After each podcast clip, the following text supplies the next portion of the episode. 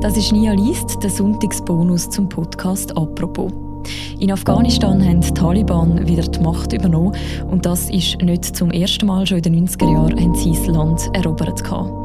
In dieser Zeit in Herat aufgewachsen ist Sharmila Hashimi und zwar der Großteil ihrer Kindheit als Ilias. Sie hat sich als Bub ausgegeben, um ihre Familie schützen und unterstützen und ein kleines Stück Freiheit zu ermöglichen, wo heute wieder vielen Frauen und Mädchen genommen wird. Um ihre Geschichte geht es im Text «Das Mädchen Ilias». Erschienen ist er im Magazin und geschrieben worden von Linda Tutmann. Sie ist freie Journalistin in Berlin. Vorgelesen vom Tagiredakteur Jean-Marc. Viel Spass beim Zuhören. Das Mädchen Ilias. Wenn Sharmila Hashimi an ihre Kindheit in Herat denkt, ist sie die meiste Zeit Ilias. Der Junge mit den kräftigen Waden und den kurzen braunen Haaren, den alle im Viertel um sein schnelles Fahrrad beneiden. Ein Junge, der für seine Mutter auf dem Markt um den besten Preis für das Kilo Brot feilscht, der in der Schule seine ersten Zahlen lernt und auf der Straße spielen darf. Ein Junge, der in der permanenten Angst lebt, dass die Taliban entdecken könnten, dass seine Identität eine Lüge ist, dass Ilias nicht der Junge ist, für den sie ihn halten, sondern ein Mädchen. Würde dieses Geheimnis, von dem nur Hashimis engste Familienangehörige wissen, auffliegen, hätte es für Hashimi und ihre Familie wohl den Tod bedeutet. 26 Jahre später, 4777 Kilometer Luftlinie von Kabul entfernt, sitzt Sharmila Hashimi in einem Café in Berlin-Friedrichshain und versucht zu verbergen, wie müde und erschöpft sie ist. Immer wieder muss sie dennoch gähnen. Entschuldigung, murmelt sie dann und hält ihren Handrücken vor den Mund. Es ist einer der letzten warmen Tage Anfang September. Hashimi trägt ein schulterfreies rotes Top und zeigt ihr neues Tattoo, das sie sich oberhalb der Brust hat stechen lassen. Ihre Lippen sind rot geschminkt, die Wimpern getuscht und der Lidstrich perfekt gezogen. Dass sie fünf Jahre ihres Lebens ein Junge war, kann man sich heute nur noch schwer vorstellen. Die letzten zwei Wochen, sie beendet den Satz nicht und schüttelt nur den Kopf. Permanent hängt sie am Telefon und versucht, ihre verzweifelte Mutter oder ihre panischen Schwestern zu beruhigen. Seit die Taliban in einem rasanten Tempo Afghanistan erobert haben, möchte ihre Familie in Herat nur noch eines, das Land so schnell wie möglich verlassen. Die Ohnmacht ist das Schlimmste für Hashimi. Sie kann nicht viel tun, außer Informationen zusammenzusuchen und weiterzugeben, Hoffnung zu machen, auch wenn sie selber die Hoffnung langsam verliert. Alles ist mühsam. Sie zuckt kraftlos mit den Schultern. Die Bilder vom Kabuler Flughafen, die sie in den sozialen Medien sieht, verfolgen Hashimi. Menschen, die sich an die Maschinen hängen, Eltern, die ihre Kinder in dem Gedränge verlieren, die Massen, die auf dem Rollfeld hocken und warten. Nachts schläft Hashimi nicht gut und tagsüber rattert ihr Kopf permanent. Während die EU in diesen Tagen darüber diskutiert, ob man die Entwicklungshilfezahlungen für Afghanistan stoppen soll und wie man in Zukunft dieses Land unterstützen kann, fühlt es sich für Hashimi an wie das grausamste Déjà-vu. Es ist verrückt, sagt sie. Es ist, als würde man auf eine Taste drücken und zurückspulen. Alles wiederholt sich. Vermutlich auch ihre eigene Geschichte. Wahrscheinlich werden auch in diesen Wochen in Kabul, in Herat und in anderen Städten und Dörfern des Landes, während das Leben für Frauen immer restriktiver wird, sie immer weiter aus dem öffentlichen Raum verdrängt werden, manche Mütter damit beginnen, ihre Töchter in Buben zu verwandeln. Bacha Posh werden diese Kinder auf Persisch genannt, was sinngemäß heißt, als Junge verkleidet. Manchen Familien ermöglichten diese verkleideten Jungen bis zum Ende des Taliban-Regimes 2001 ihren Alltag zu bewältigen. Denn so sah es der Gottesstaat der Taliban vor, ohne einen männlichen Begleiter durften Frauen nicht das Haus verlassen, nicht einkaufen, einen Arzt besuchen oder einen Vertrag unterschreiben. Frauen, die die Taliban alleine auf der Straße antrafen, wurden nicht selten geschlagen und in die Häuser zurückgetrieben. Für Mütter, deren Ehemänner tot oder ins Ausland geflohen waren, waren die Bachaposh die einzige Lösung. Sharmila Hashimi war eine von ihnen. Hashimi, 1987 geboren, war sieben Jahre alt, als die Taliban 1995 in Herat einmarschierten. Hashimi erinnert sich an Autos voll mit Kämpfern, an das Geschrei, an die Dschihadistengesänge, die von den Trucks durch Lautsprecher schalten. Plötzlich waren sie überall, grimmig aussehende Männer, die der Siebenjährigen Angst anjagten, mit langen Bärten und bewaffnet mit russischen Kalaschnikows. Auch damals hatte niemand aus ihrer Familie damit gerechnet, dass die Taliban die afghanische Regierung so schnell vertreiben würde. Wir wurden total überrumpelt, sagt Hashimi. Ihr Leben vor diesen Ereignissen sei ganz normal gewesen. Sie wuchs als zweitjüngste Tochter in einer wohlhabenden Herater Familie zusammen mit ihren vier Schwestern und zwei Brüdern auf. Ihr Vater arbeitete als Staatsanwalt beim Militär, ihre Mutter war bis zur Geburt des ersten Kindes Lehrerin. Ihren Vater lernte Hashimi nie richtig kennen. Er starb an Krebs, als sie zwei Jahre alt war. Als die Taliban in Herat einfielen, war einer ihrer Brüder gerade beruflich in Tadschikistan. Der andere floh, als die Taliban vor den Toren der Stadt standen. Er war Mitarbeiter der afghanischen Regierung und fürchtete die Rache der Taliban. Plötzlich war ihre Mutter allein mit fünf Töchtern. Zwei von Hashimis Schwestern waren damals im Teenageralter. Sie waren in großer Gefahr. Für die radikalen Islamisten waren sie alt genug, um mit einem Kämpfer zwangsverheiratet zu werden. Nachts schminkte Hashimis Mutter die Gesichter von Sharmilas älteren Schwestern mit Kurkuma-Pulver gelblich und legte die Neugeborenen der Schwägerinnen zwischen sie. Ein Trick, um die Kämpfer, falls sie nachts in das Haus eindringen sollten, von den jungen Mädchen fernzuhalten. Frauen gelten in Afghanistan kurz nach der Geburt als unantastbar, als heilig und zugleich kränklich. Einmal stürmten die Islamisten das Haus der Nachbarn und nahmen zwei der jungen Frauen mit. Zwei weitere wurden vergewaltigt, vermutet Hashimi. Sie sagt, darüber gesprochen wurde nie, aber meiner Mutter war klar, dass so etwas passiert sein muss. Viele Bekannte, in deren Familie die Männer das Land verlassen hatten, begannen in diesen Wochen und Monaten eine ihrer Töchter in einen Jungen zu verwandeln. Wir machen es genauso, sagte Hashimis Mutter in diesen Tagen immer wieder zu ihr. Ich war sieben Jahre alt. Ich habe das gar nicht richtig verstanden, sagt Hashimi heute. Wie könnte sie auch? Die Schüchterne heißt Sharmila übersetzt. Sharmila Hashimi grinst. Sie mag ihren Namen, aber zurückhaltend ist sie nicht. Ihr Vater hatte auf einer Reise nach Indien den Namen gehört und er gefiel ihm sehr. Hashimi ist anders als ihre Schwestern. Eine Herausforderung für meine Mutter, sagt sie. Manchmal rannte sie als kleines Mädchen so weit von ihrem Grundstück in Herat weg, dass ihre Mutter sie in den umliegenden Straßen suchen musste. Sie prügelte sich mit den Nachbarsjungen, kletterte auf Bäume.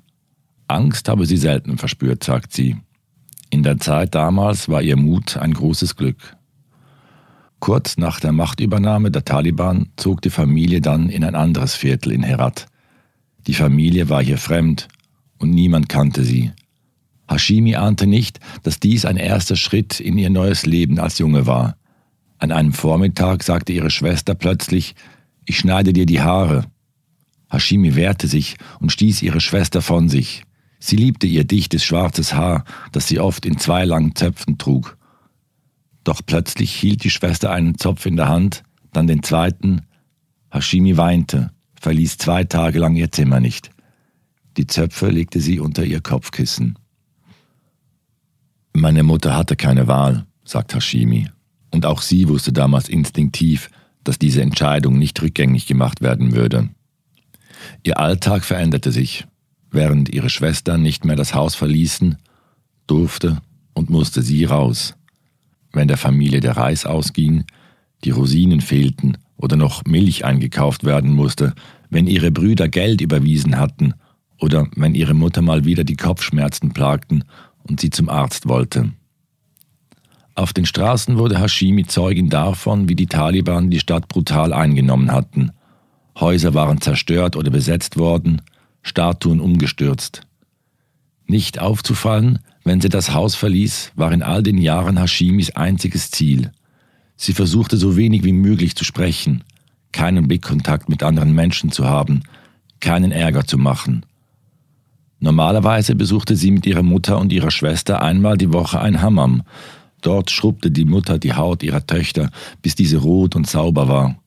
Für Hashimi war das wöchentliche, gründliche Waschen in dem Frauenbad nun vorbei. Stattdessen baute die Mutter mit einer Plastikplane und einer Wanne für Hashimi ein provisorisches Hammam im Haus.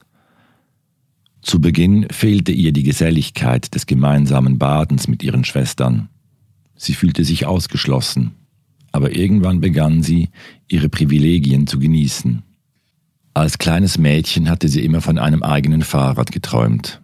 Sie wollte durch die Straßen fahren und mehr von der Stadt sehen als nur die Straßenzüge in der Nähe ihres Hauses. Doch ihre Mutter lachte sie aus. Ein Mädchen fährt kein Rad. Schon vor der Taliban-Herrschaft war das ein Tabu, nicht nur in konservativen Familien. Das Jungfernhäutchen. Jetzt muss Hashimi doch lächeln.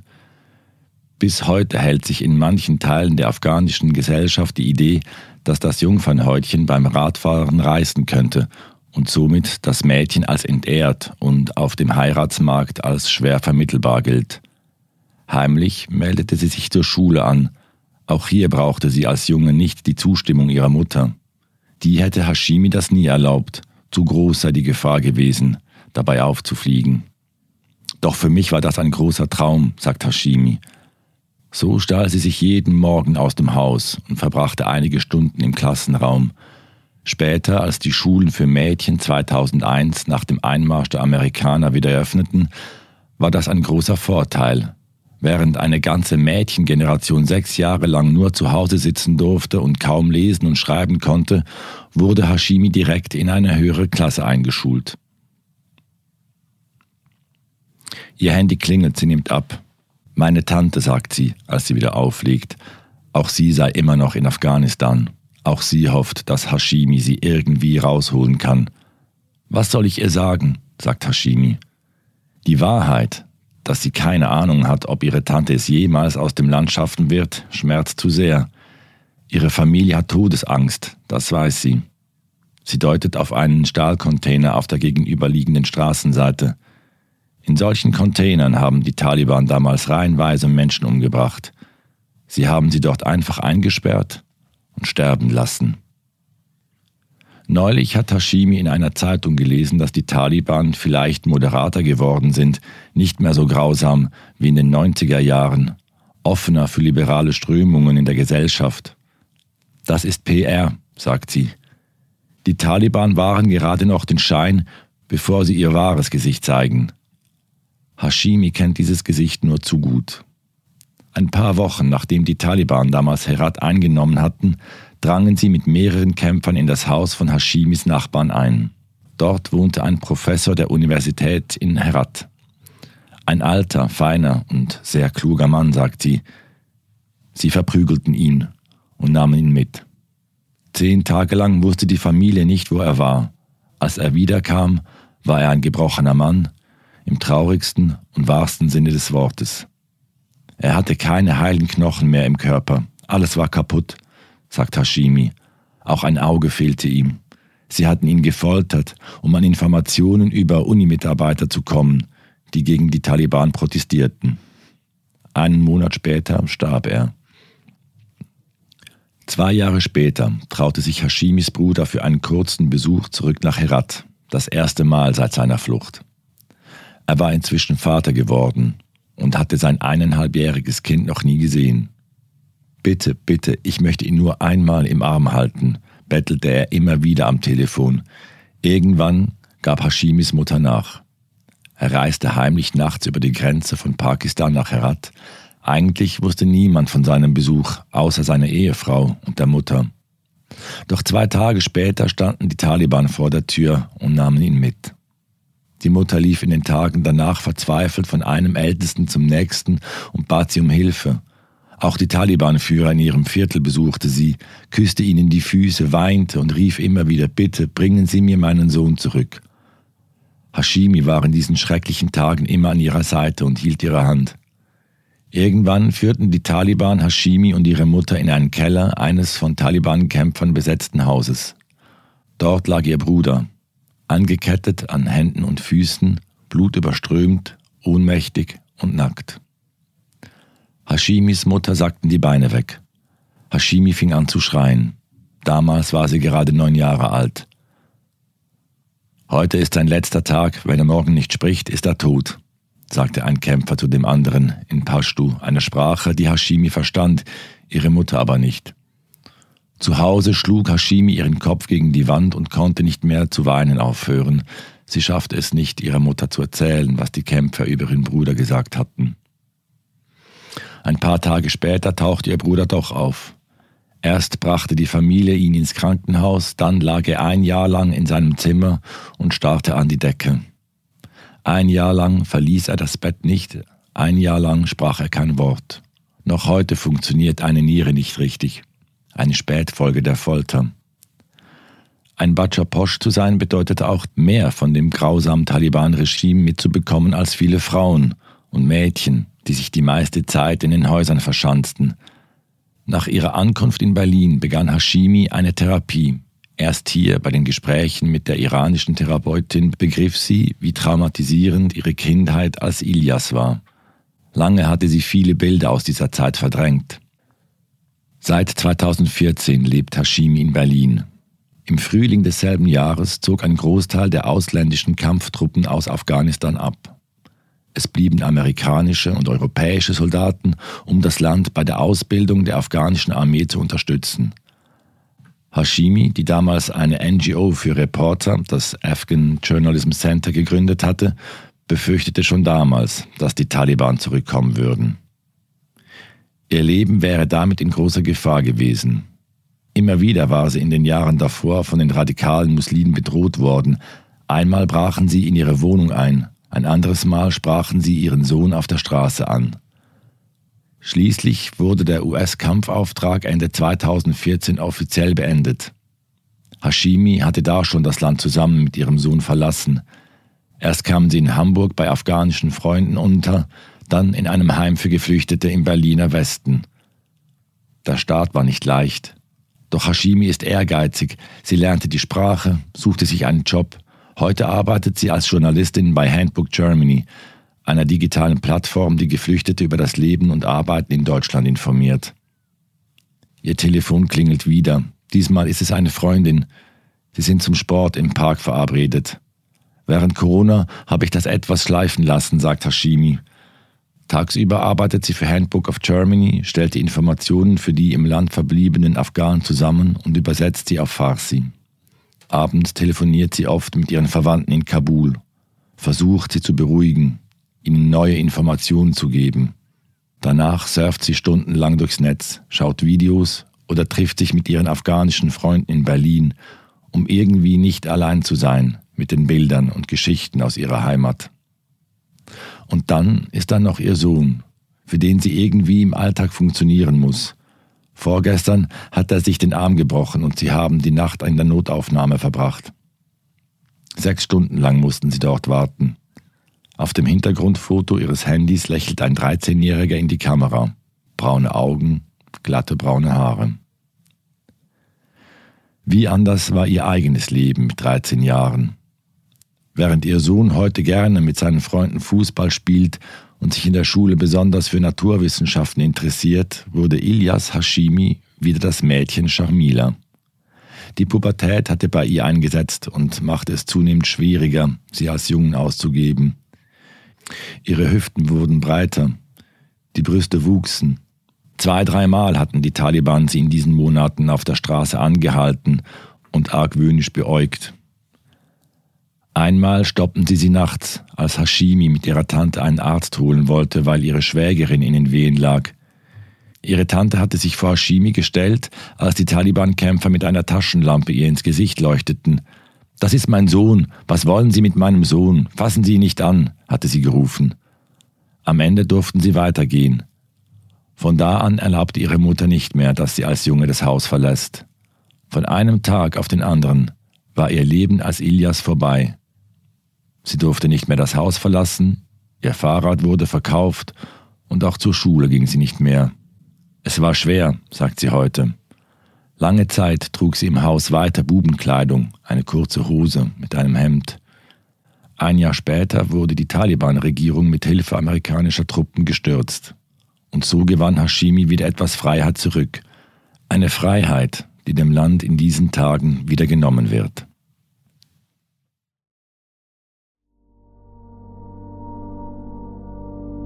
Das Mädchen Ilias ist ein Text von der freien Journalistin Linda Tutmann fürs Magazin.